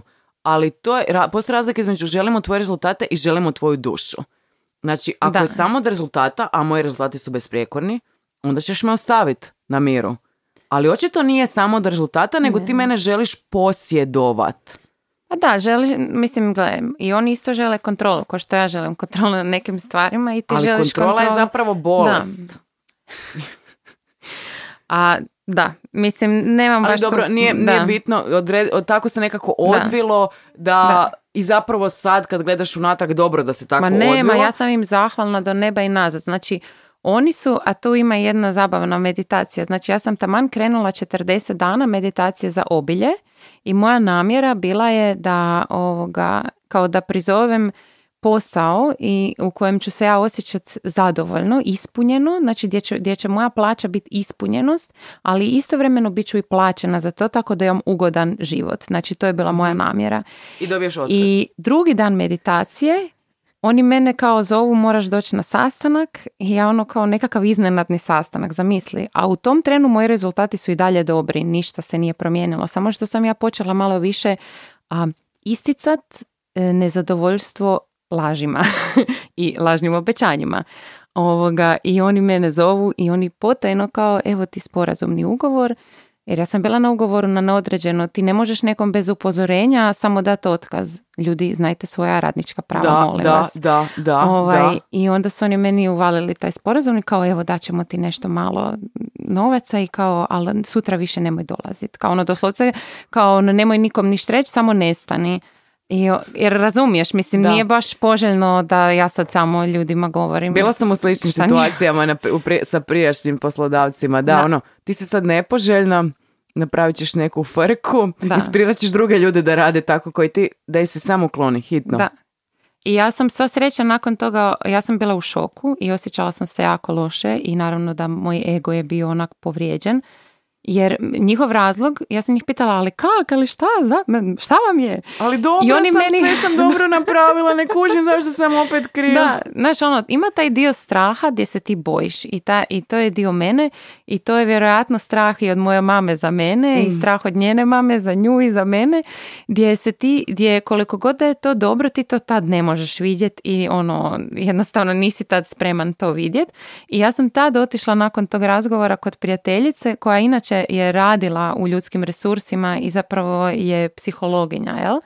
I ona je meni tad rekla, e, ja sam otišla kod nje da se smirim prije vožnje prema doma jer nisam htjela u tom stanju voziti. Baš sam bila ono van sebe i ona je meni rekla, ali čekaj Ivana, pa oni tebi ne mogu dati otkaz. Ti njih možeš sad tužit, mislim, ili si postavi bolje uvjete za taj sporazum. Kao nemoj ići, šta ti je, odi sutra na posao, vrati se, mhm. idi na posao i idi za svojim ovoga pravima. Jer mi nismo, to što ste Da rekli, mislim. ljudi trebaju znati svoja prava. Ljudi ne znaju, na primjer, da ništa na ovom svijetu što ti poslodavac uruči ti nisi dužan potpisat. Ništa. Da. Nikakav papir. Da. Ništa. Nula. I ja sam Nada. ti bila tad toliko na to ljuta da sam ja razmišljala ja ću držati radionice ljudima kako da čitaju ugovore, kako da poznaju svoja prava. Jer ja sam tad saznala, mislim ja sam tad ušla u taj jedan proces sa njima, uglavnom ispo je dobro za mene, ali ovoga, ono što je bitno je da u tom procesu ja sam skužila da zadnjih, od kad sam ja došla u firmu, uh, znači ja sam bila tamo neke dvije godine, prvo ko studentica pa na ugovor, a ja sam primijetila otišlo je negdje pa šest, sedam, osam ljudi, puno je otišlo zapravo ljudi, to je puno, gle. Mhm. Mislim, za, ne znam, nekima mame rade po 50 godina u Da. istoj firmi, razumiješ? Sad tu negdje u dvije godine toliko se ispreple, stalno se mijenjaju, ali u koju god agenciju odeš vidjet ćeš da se to sad Da, događa. Da, da. Um, I ovoga, ja sam primijetila da ja nisam prva koja su oni to napravili. Znači, kogod da je krenuo, jer sam krenula pričati sa svim tim ljudima unazad, mislim, mislim nismo bili dobri jer, ne bili dobri, nismo se baš družili, jel? Jer kao što sam rekla na početku, nisam ja baš stvarala neke velike konekcije s ljudima Imala si s posla. svoj život Da, ali bili smo si ok. Mislim, ja sam sa svojim kolegama, ono, fakat sam ih cijenila i Znaš, ono, nismo si bili loši nikad. I onda sam, ali se nismo više čuli kad su oni otišli. I ja sam im se onda svima javila i mi smo se tak lijepo ono svi napričali i da bi ja saznala od njih da su oni isto otišli na puno drugačiji način nego što su nama poslodavci rekli, kužiš. Mhm. E, to se želi izvesti jako tiho i naš, Mhm. bez puno pompe. Um, I onda sam shvatila da, da taj način, da to nije za mene, ono, da Općenito tak, to je način funkcioniranja. Ti to ne možeš kultura. mijenjati. Ja ne mogu Mhm. utjecati na to. To je poslovna kultura koja se nalazi u svim takvim firmama. I bar to ne mogu na taj način mijenjati. Ali ono što je meni istinski želja i nešto na čemu ću sad više radit je da preusmjerim svoj rad na firme, jer ja sam prije držala edukacije o soft skillsima, za, prvo za studente, onda sam to radila i za firme i to je zapravo bio i razlog zašto sam otišla raditi u agenciju, je da postanem bolja u prodaji kako bi mogla bolje sklopiti prodaju i te neke druge a, vrijednosti jel, Mhm. ljudi. Mhm. Ovaj, I tako da je zapravo moj i cilj da a, educiramo i voditelje timova koliko je njima bitno da njihovi zaposlenici budu sretni. Jer ja svoj posao sam voljela raditi. Mislim, Mhm. sva sreća sad radim nešto što je još bolje i korisnije. Ali ja vidim tamo ljude koji su stvarno fenomenalni u tom svom poslu i vole ga raditi. I uopće nema potrebe da ih izrabljuješ, oni će raditi dobro. Pa da, jer mislim da je nekakva osnovna premisa uh, ako si tu i ja te nadzirem, kontroli, kontroli- kontroliram i zlostavljam, ti ćeš pokazivati strašno dobre rezultate. A ako ti dam slobodu, pokazivat ćeš grozne rezultate, što nije istina. Upravo je suprotno. Šta se radnika više zlostavlja? Jer upravo razumiješ što govoriš, znači upravo se o tome radi. Ljudi vole posao, ali ne vole ići na, na posao gdje ih se zlostavlja. Znači, voliš svoj posao, ali ne voliš to zlostavljanje. A oni to pre- prezentiraju kao da ti ne voliš rad. To nije istina. Da. Znači, ta je premisa, ponavljam, da ako te zlostavljam ćemo imati bolje rezultate, ako si slobodan ćemo imati loše rezultate. Upravo je obrtno, o, obrnuto. I mislim da, Da. baš treba educirat ljude e, u poslovnom svijetu da zlostavljanje nije way to go. Pa da, pa ono što najčešće kod ljudi čujem je, znaš ono, e, najrijeđe ti neko kaže joj mrzim svoj posao zato što ga mrzim raditi, zato što vol- mrzim konkretno Mhm. posao, nego zato što mu je teško biti okružen ljudima s kojima radi i slično. I To. I to je ono što zapravo ja bi stvarno voljela da u jednom trenu taj moj rad se, usmjeri čak i u taj dio, što vjerujem da hoće, a, da, ono, da, da ljudima držim i edukacije i što se tiče disanja i meditacije i ovih praksi, da stvarno vide da taj dio, a tvoja povezanost sa tobom je bitan i za tvoje zaposlenike i za tvoje tim lidere i za tvoje poslodavce jer komunikacija između ljudi na poslu je zapravo najbitniji dio. Kad su si ljudi dobri, žele si pomoć. A bolje će napraviti posao. Komunikacija između dizajnera i am, nekog ko, ko govori mu šta treba ili nekog iz prodaje, ajmo reći, ili komunikacija između dizajnera i klijenta. Pa to su najizazovnije komunikacije jer Tako ti je. ljudi pričaju totalno različitim jezicima i teško je razumjeti. I to je ono što si ti rekla za terapeuta. Pa ja nekim ljudima mogu donijeti puno više nego što im može donijeti, ne znam, koji duhovni učitelj. Zato što ja pričam njihovim jezikom koji oni mogu razumjeti. Ja ću njima to objasniti kroz neke situacije u našem životu koji, kroz koje su i oni prošli i oni će skužiti i oni će to moći primijeniti. A ne da im pričam spirit A je ušao kroz spirit B i sad ti ga usmjeri. Na, Da, me- sad- dobro, sad sam ovo ružno rekla. Ne, ne, ali- ali kužiš Kužim šta hoćeš da. reći. Znači, nije poanta da mistificiramo duhovnost da bi se nekom pomoglo, nego zapravo Da. simplificirati i povezati se s osobom na temelju nekog svog Da. iskustva čak i razumijevanja. A i ovisi na kojoj si razini, jer na primjer meni, meni je moji prvi učitelji danas e, su mi i dalje dragi, ali opet znaš ono sad tražim nešto drugačije. Evoluiramo, Da. naravno. Tako da mislim da za svakog postoji uvijek učitelj koji njemu odgovara i zato na primjer ok, ja držim prakse kundalini joge i još učiteljica drži, pa ima i učitelja par, Mhm. kundalini jogu. Ali ono što ja radim s ljudima nije ni približno isto kao nešto što neko drugi radi s ljudima. Mhm. I kod mene dolaze i drugačiji ljudi zato što je stvar energije, načina prenošenja informacije, jednostavno svako je, svako je poseban po tome, jel? I to je ono što mi trebamo po- prepoznati u firmama, gdje ti, kad ti bolje upoznaš svog zaposlenika, ti možeš vidjeti šta on voli, a što on želi i davati mu više toga i zapravo iskoristiti njegovo najbolje, a ne e, tjerat ga u neke stvari koje njemu ne idu, samo zato što je takav opis posla. Pa dobro, Upravo promijeni to. si taj opis posla. Upravo to. A sad moramo Aha. jako se prebaciti na ovaj dio Jako. drugi, drugi dio Jako. ra- jako se brzo prebaciti na ovaj drugi dio razgovora o kundalini jogi. Da. Jer nam vrije, mi smo se tako zapričali, imamo osjećaj da pričamo pet minuta, a kad ono sad kaže drugačije. Wow. Ovaj, e, ali, znači onda si nakon svih tih peripetija, e, ti otkazi, e, loša poslovna e, atmosfera, potresi, seljenje, ovo ono, jel ti to bilo, jel ti to bio motivator da kažeš, e sad ću baš otvorit svoj obrt, pokrenut ću taj svoj kundalini studio, dosta mi je više, toliko ste me svi izmaltretirali, sad idem po svom, isključivo po svom. Jel Znaš što ću ti ja iskreno reći? A čak i ne. A meni ti je najveć, znači ja nikad nisam mislila da ću ja biti učiteljica kundalini joge. Ja sam više a, išla u tom smjeru, da, ja sam to sam shvatila da želim raditi za sebe. To je definitivno. Znači, kroz cijelo iskustvo to poslovno sam skužila, gle, Ivana, ti jednostavno si osoba koja je prejaki autoritet, predominantna, imaš presnažno mišljenje i želju za kontrolom i zapravo ne želju za kontrolom, nego e, jako dobre liderske vještine. I nije da ja sad sebe hvalim, mislim, nego neki ljudi imaju e, više liderske vještine, neki imaju, neki su bolji, ajmo reći, sljedbenici, ali su brutalniji u radi, u stvarima koje treba izvesti i izvršiti do kraja.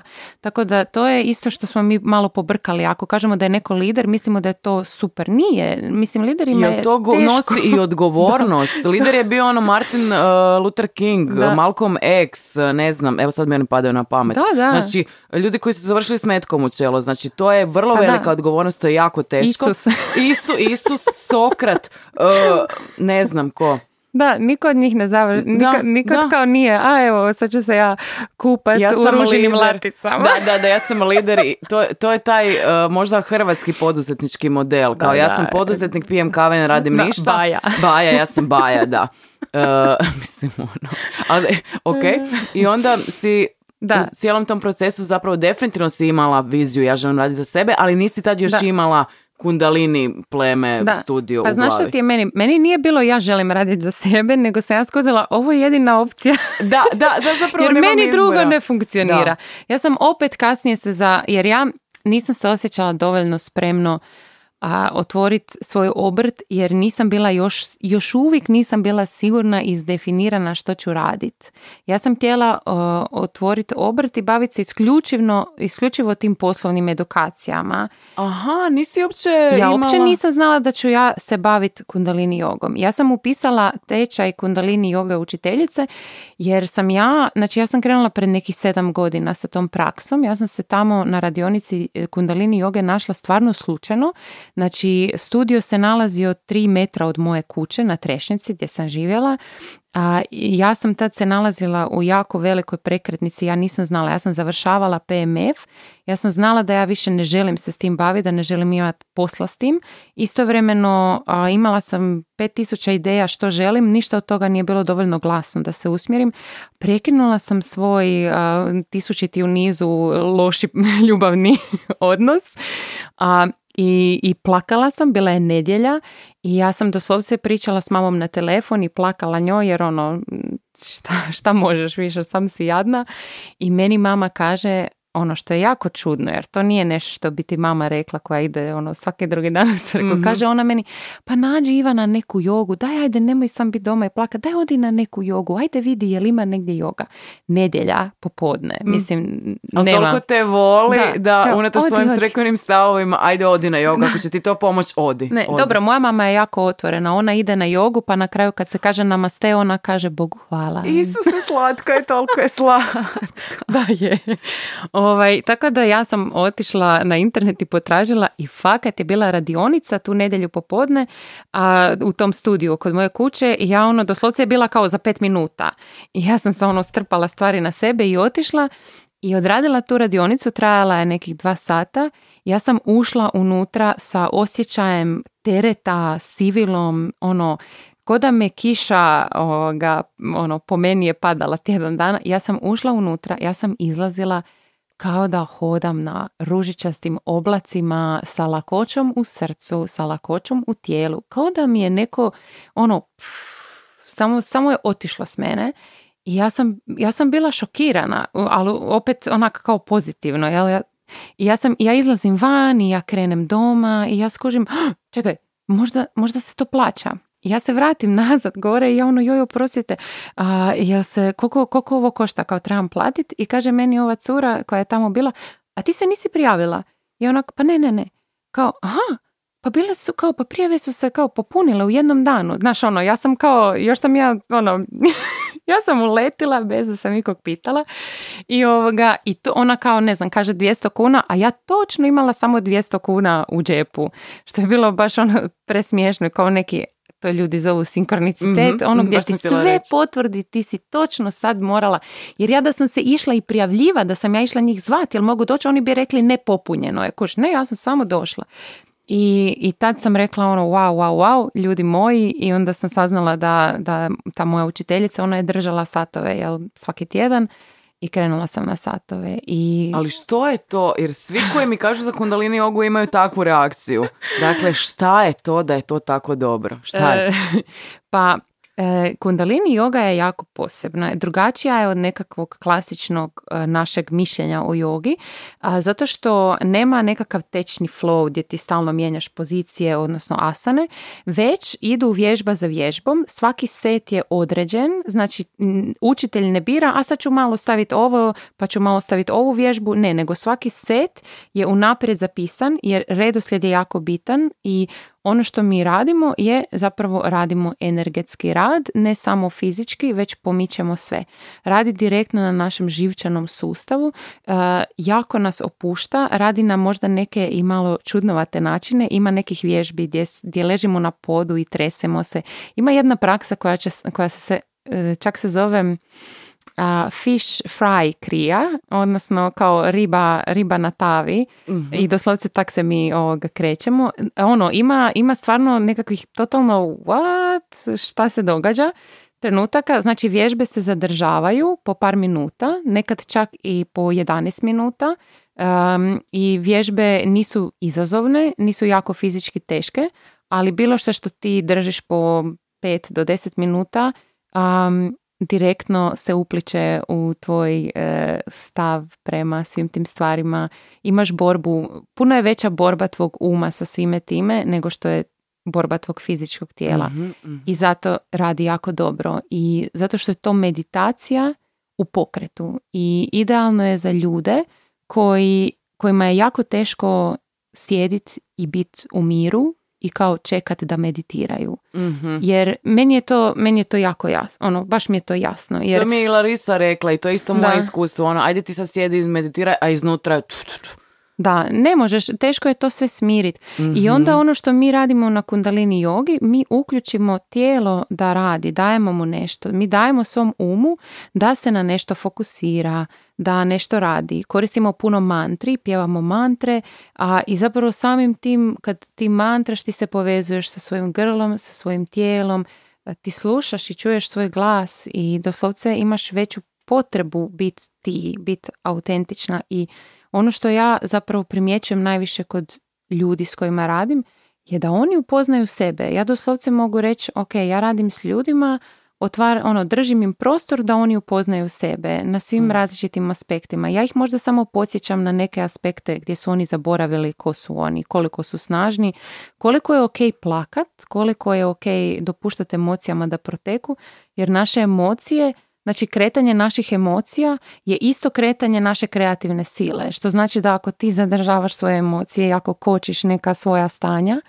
um, i sa svojim uvjerenjima, ti onda kočiš i svoju moć da manifestiraš u Mhm, životu ono što mhm. želiš. I onda se mi čudimo, ajme, zašto mi se stalno ponavljaju iste situacije, zašto se vrtim u krug, a pa zato što nisi ništa promijenio. Mislim, to je Einstein rekao, ne Mhm. možeš stalno očekivati nove stvari ako, ne, ako stalno isto radiš. I doslovce je to. I zato je meni super. Ja imam osjećaj da kundalini yoga nekad bude toliko smiješna, ima tih nekih vježbi koje... Pa baš sam htjela reći, ljudima bude Da. neugodno malo kad moraju te neke neobične položaje ispred drugih ljudi. Pa ne, znaš ne? šta, u to je prvu... super. u Znači, prvu- se tako da. opušteno. Pa u prvu, ja mislim da je to možda i zato što rade sa mnom, ja sam jako, ja jako volim dovesti energiju uh, dječje onako razigranosti Mhm.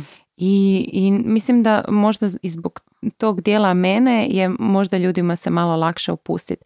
Ali u svakom slučaju, znaš, vjerojatno ljudi nekad dođu na sat pa im je u prvu ono, "Ue", ali ono što je super je što Kundalini daje jako brze rezultate i ko to kad sam ja došla na svoju prvu radionicu, ti doslovce se osjećaš nakon te radionice odma osjetiš promjenu, osjećaš se opušteno, cijelo tijelo ti se pročisti, a znači stres doslovce iz stanica uš, Ali zašto je ona toliko jača od ostalih vrsta joge? A, pa gle, ja ne bi sad rekla da je ona jača od ostalih vrsta joge, Aha, ali mm, da, mislim- ja, da brže producira rezultate. Da, mislim da brže producira rezultate zato što a, radi jednostavno na brži način. Radimo direktno sa našom kundalini energijom. Nju zamišljamo kao e, jednu zmiju koja je dva i pol puta omotana i je leži u našoj zdjelici.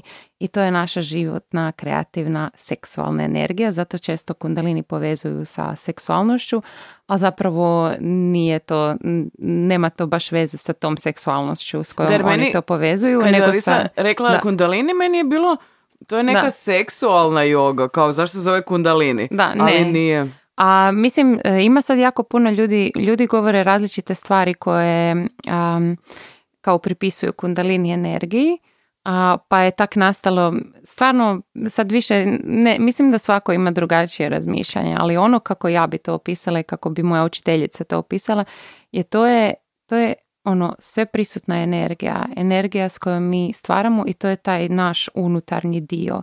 I doslovce kad se kreće naša kundalini energija, mi se krećemo u životu, jel? Idemo prema našoj svrsi. Kada ona staje jer je blokirana u određenom dijelu tijela, tad i naš život stoji u tom određenom dijelu života, ajmo reći. I ono što radi kundalini je da kroz te pokrete, znači mi ciljano uvijek svaki set kreće od ozdo, znači uvijek prvo aktiviramo zdjelicu, budimo laganu energiju, koristimo često i vatreni dah koji direktno pumpamo sa a, pupkom prema kralježnici, odnosno aktiviramo to što mi zovemo nabicentar, koji se nalazi u našem trbuhu, koji povezujemo sa našom snagom volje, sa, strašt- sa strastvenošću, sa željom da, da kreiraš, da radiš, da budeš ti. I to te ono probudi. I onda dižeš energiju gore, otvaraš srce, imamo jako puno pozicija sa otvorenim rukama, gdje dugo držimo otvorene ruke, zato što su ruke produžeci našeg srca. I zapravo sa tim otvaranjem direktno otvaramo i fizičko srce, ali isto tako i emocionalno otvaramo doslovce naše srce.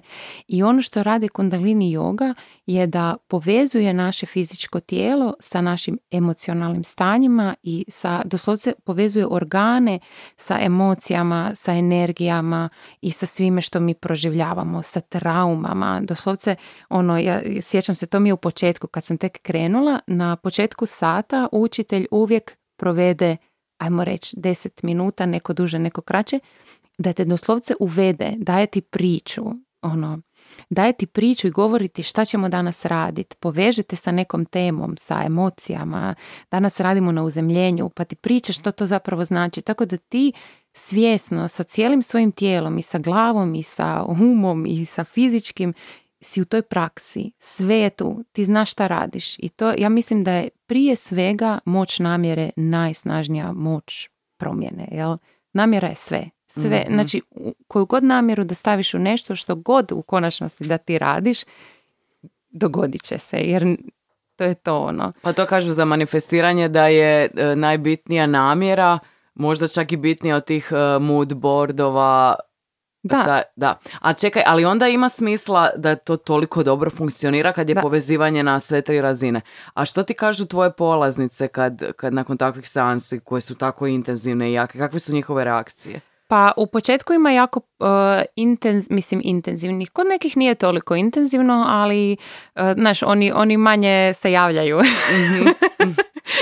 Više mi se javljaju ovoga, ovi koji imaju intenzivnije i tak mi uvijek javljaju kad, je nešto, kad se nešto događa i to mi je jako lijepo jer mi imam, ja sad stvarno imam tu jednu zajednicu i kako sam ja to krenula radit je tako što kad ja sam završila taj teacher trening, ja sam to radi sebe jer mislim, gle, meni je to promijenilo život, ja sam htjela još, ono šta god daj ga, ali i onda kad sam morala odraditi prvih par e, sati besplatno, jel da kao to je dio da dobiješ certifikat, ja sam to držala prijateljima. I onda su moji prijatelji doslovce mene zamolili, gle, ti to moraš barem jedno tjedno, dva put tjedno, moramo se na, na Zoomu naći, ti nam to moraš držati jer i njima počelo biti super. Navukla si. Da, evo baš sam sad kad sam ovoga intervjuirala tu moju frendicu s kojom radim jedan program, ovoga, ona je rekla da njezino prvo iskustvo je bilo da je ona imala toliko energije da je ono da je, da je biciklirala e, po 20-30 km dnevno, da je stvarno imala puno više životne energije i to je prva stvar koju ljudi stvarno osjete je da imaju puno više energije i taj na primjer vatreni dah, ja ga zovem ono kava, mislim bolji od kave, deset puta je bolji od kave. Ženo, kad ti je sljedeća neka radionica? Dolazim. Sign me up. Poslaću ti, imala sam sad, e, imala sam jučer jednu besplatnu radionicu ovoga da ljudima dam e, nekakav ono preview, tako da... A čekaj, di su, to oni svi dolaze kod tebe tamo u krasno Samoborsko Ne, gorje? ne, ne. Aha, Znači, imaš svoj ja prostor. Sve što ja radim, radim online. Aha, radiš sve, on- Da. a nemaš, jel misliš u budućnosti imati neki svoj prostor gdje, Um, gdje bi se ljudi... Pa jedino što okupljali. mislim, da, jedino što mislim imati je prostor gdje ću držati terapije, ono gdje ću raditi jedan na jedan sa ljudima, jer kundalini, ni- kundalini yoga nije jedino što ja radim, jer ja radim baš i terapeutski rad.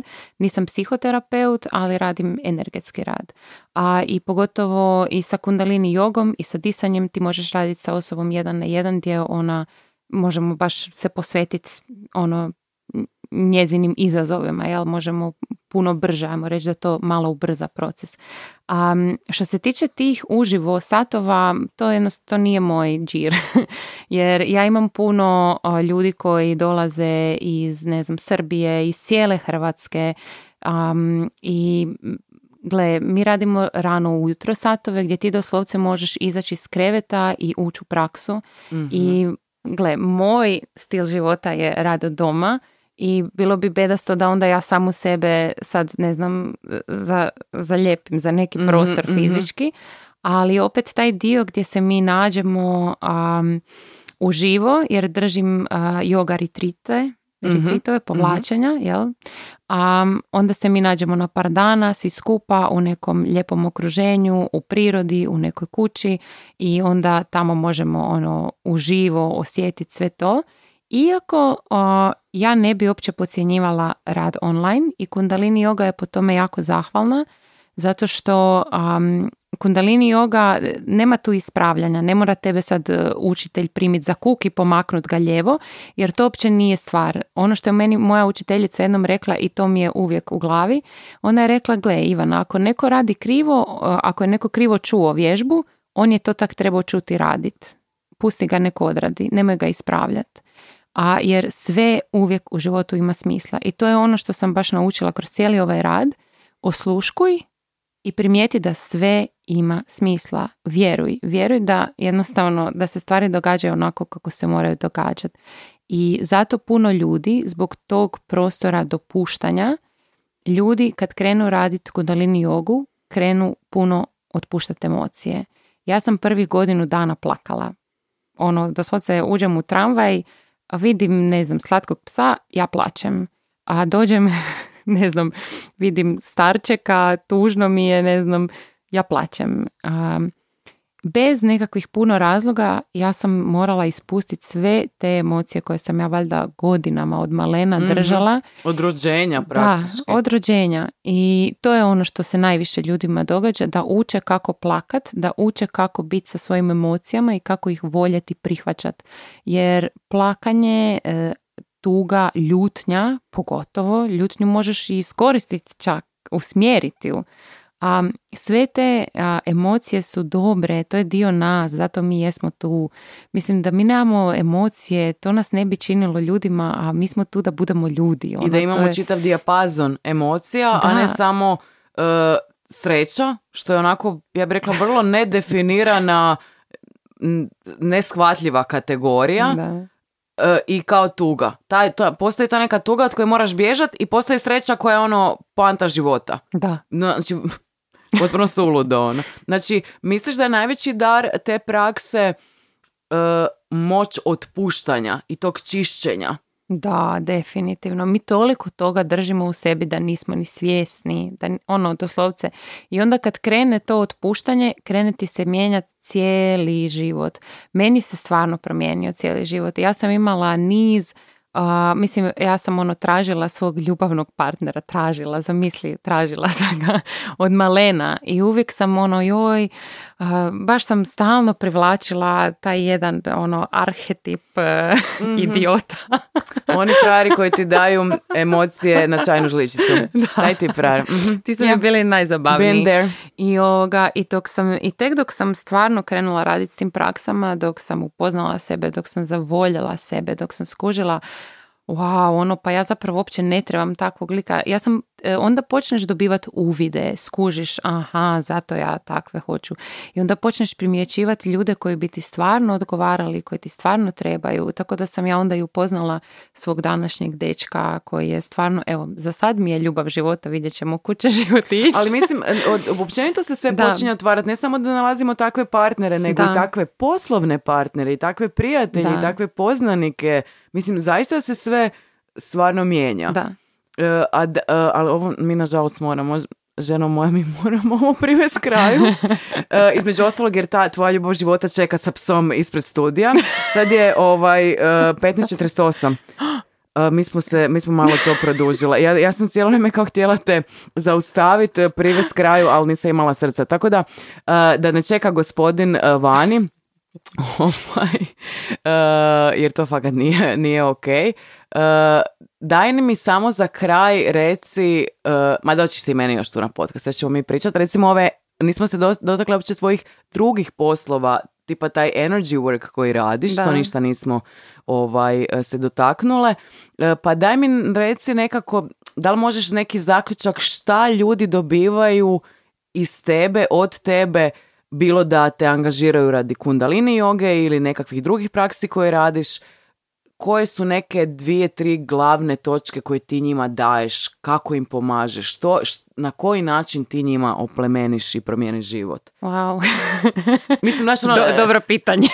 ne, ne, ne, kažem da, da mi trebaš reći ono nešto pretencijosno tipa Da. oni ti dođu kod mene pa ja njima promijenim život ono samim, samim promijenim time, im. ali mislim i samim time što oni traže odgovore logično je da će im se bar neki aspekt života promijeniti ili svi ovisno koliko, koliko su se ozbiljno primili tog rada na sebi ali ima jako puno terapeuta, jako puno toga ljudi obećavaju. Recimo sljedeći podcast mi baš dolazi curka s kojom ću komentirati negativne strane te, te duhovnosti. Ima jako puno terapeuta, terapeuta i gurua koji rade vrlo neduhovne stvari, znači stvari koje su ono z- za policiju, teški kriminal. Uh, u ostalom, stalno, što stalno spominjem, ima na Netflixu Ošo, svi znaju Oša, pogotovo u duhovnim krugovima, šest dokumentaraca vrlo detaljno gdje se vrlo detaljno objašnjava da je on bio kriminalac prije svega, tek onda duhovnjak. Pa uglavnom htjela bi nekako, znači pošto ima baš toliko praksi i ima i siva je, ima i puno tu sive zone i ljudi koji su onako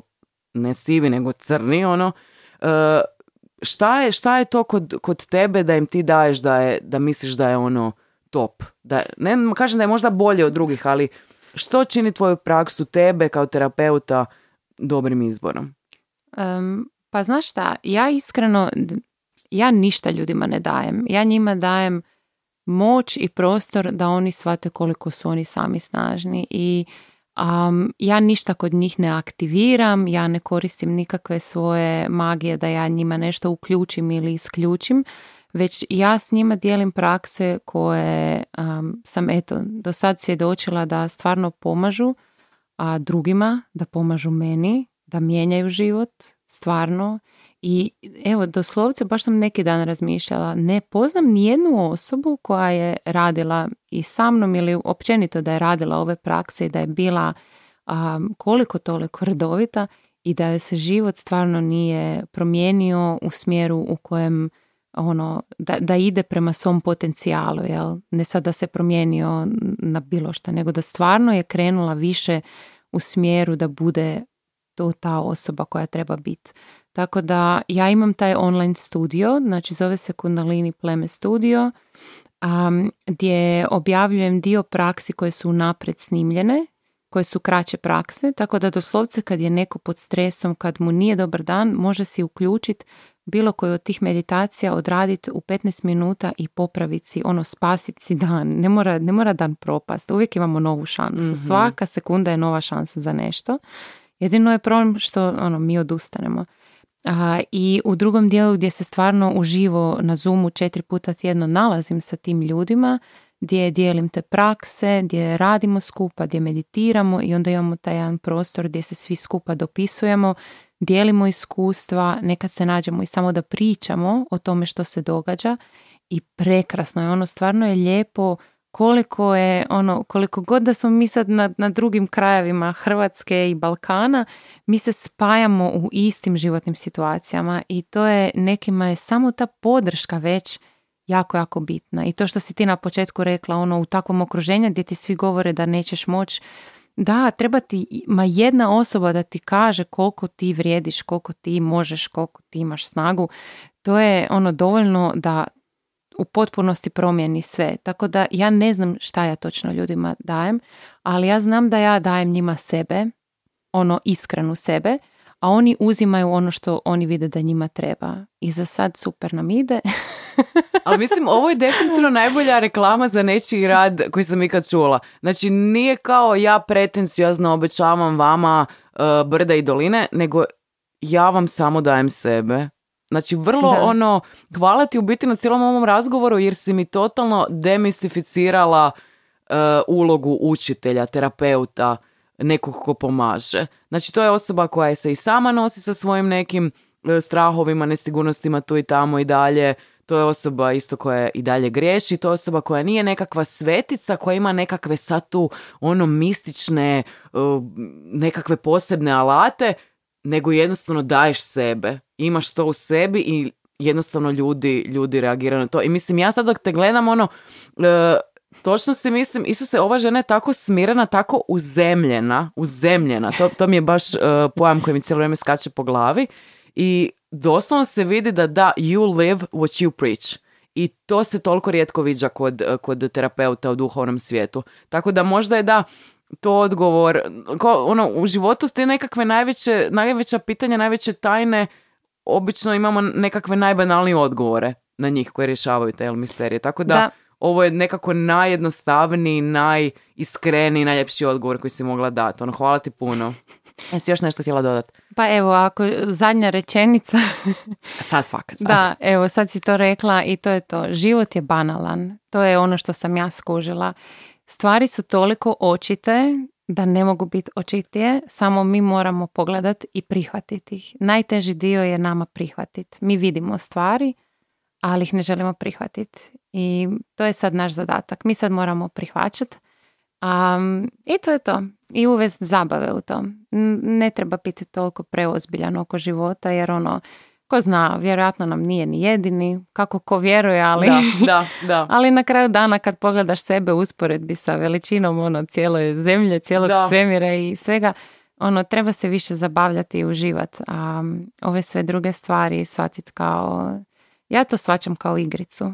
I, I to je ono što je meni nekako, evo, baš mi je drago što shvaćam život kao igricu, zato što mi pomaže da se ne živciram oko stvari na koje ja ne mogu utjecati. Ja ne mogu mijenjati pravila igrice, ali mogu naučiti kako da ju igram da pobjedim ili mogu jel, odustat, što ne želim, jer je zabavna. Uh, to me sad podsjetilo, ovo je sad zaista moja zadnja rečenica, na Florence Scoffle Shin, i veliku duhovnjakinju koja je rekla da život nije bitka, nego je igra, samo trebamo znati pravila kako bi je kvalitetno igrali. Da, Eto, tako da hvala uh, Bogu na uh, Florence, na toj velikoj rečenici, hvala Bogu na tebi što uh, uh, svojim radom dokazuješ da je upravo to tako i što pomažeš ljudima i što si meni u konačnici danas uljepšala dan i došla ovdje.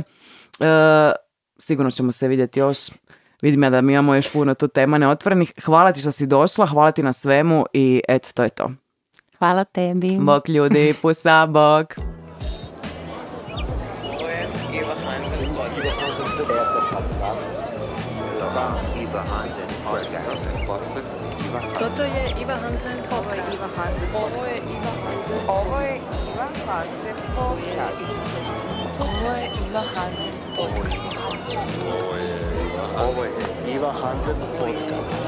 Ovo je Iva Hansen podcast. Ovo je Iva Hansen podcast. Esto es el podcast de Iva Ovo je Iva Hansen. Ovo je Iva Hansen podcast. Ovo je Iva Hansen podcast podcast Iva Iva Hansen C'est le podcast de Iva Hansen.